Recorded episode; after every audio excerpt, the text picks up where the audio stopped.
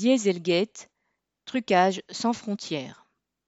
Le 8 juin, Renault a été mis en examen pour tromperie après cinq ans d'enquête dans l'affaire du Dieselgate. Deux jours plus tard, c'était le tour de Peugeot Citroën. Le scandale des moteurs truqués n'est pas limité à Volkswagen, comme c'était évident depuis bien longtemps. Il est vrai que c'est chez Volkswagen, en 2015, que le trucage a été découvert en premier. Consistait à minimiser les émissions polluantes au moment de l'homologation d'un véhicule. Non polluante lors des tests, la voiture le redevenait sur route. La firme allemande reconnut la tricherie sur 11 millions de véhicules, qui lui permettait de dissimuler des émissions polluantes dépassant parfois jusqu'à 40 fois la norme en vigueur.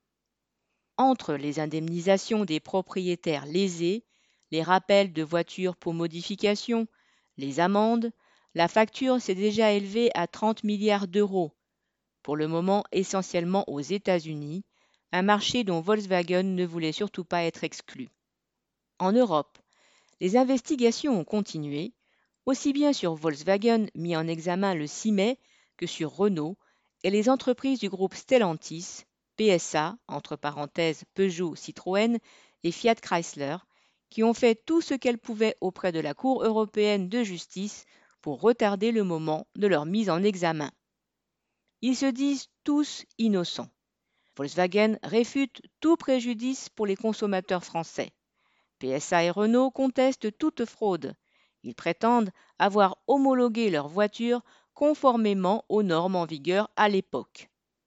Renault ajoute que s'il a utilisé un logiciel capable de bloquer le système de dépollution, ce n'était que dans certaines conditions de température ou de vitesse pour éviter d'endommager la mécanique ou de mettre en danger le conducteur. Selon la direction de la répression des fraudes, 900 000 véhicules Renault seraient concernés, 950 000 chez Volkswagen et presque le double pour PSA. Elle estime à 5 milliards d'euros l'amende maximale encourue par PSA et à 3,6 milliards celle pour Renault, tout en précisant que cela pourrait être bien inférieur. On peut s'attendre à une résistance acharnée de ces groupes et de leurs actionnaires, bien décidés à conserver leurs milliards, quoi qu'il en coûte pour la santé publique. Sylvie Maréchal.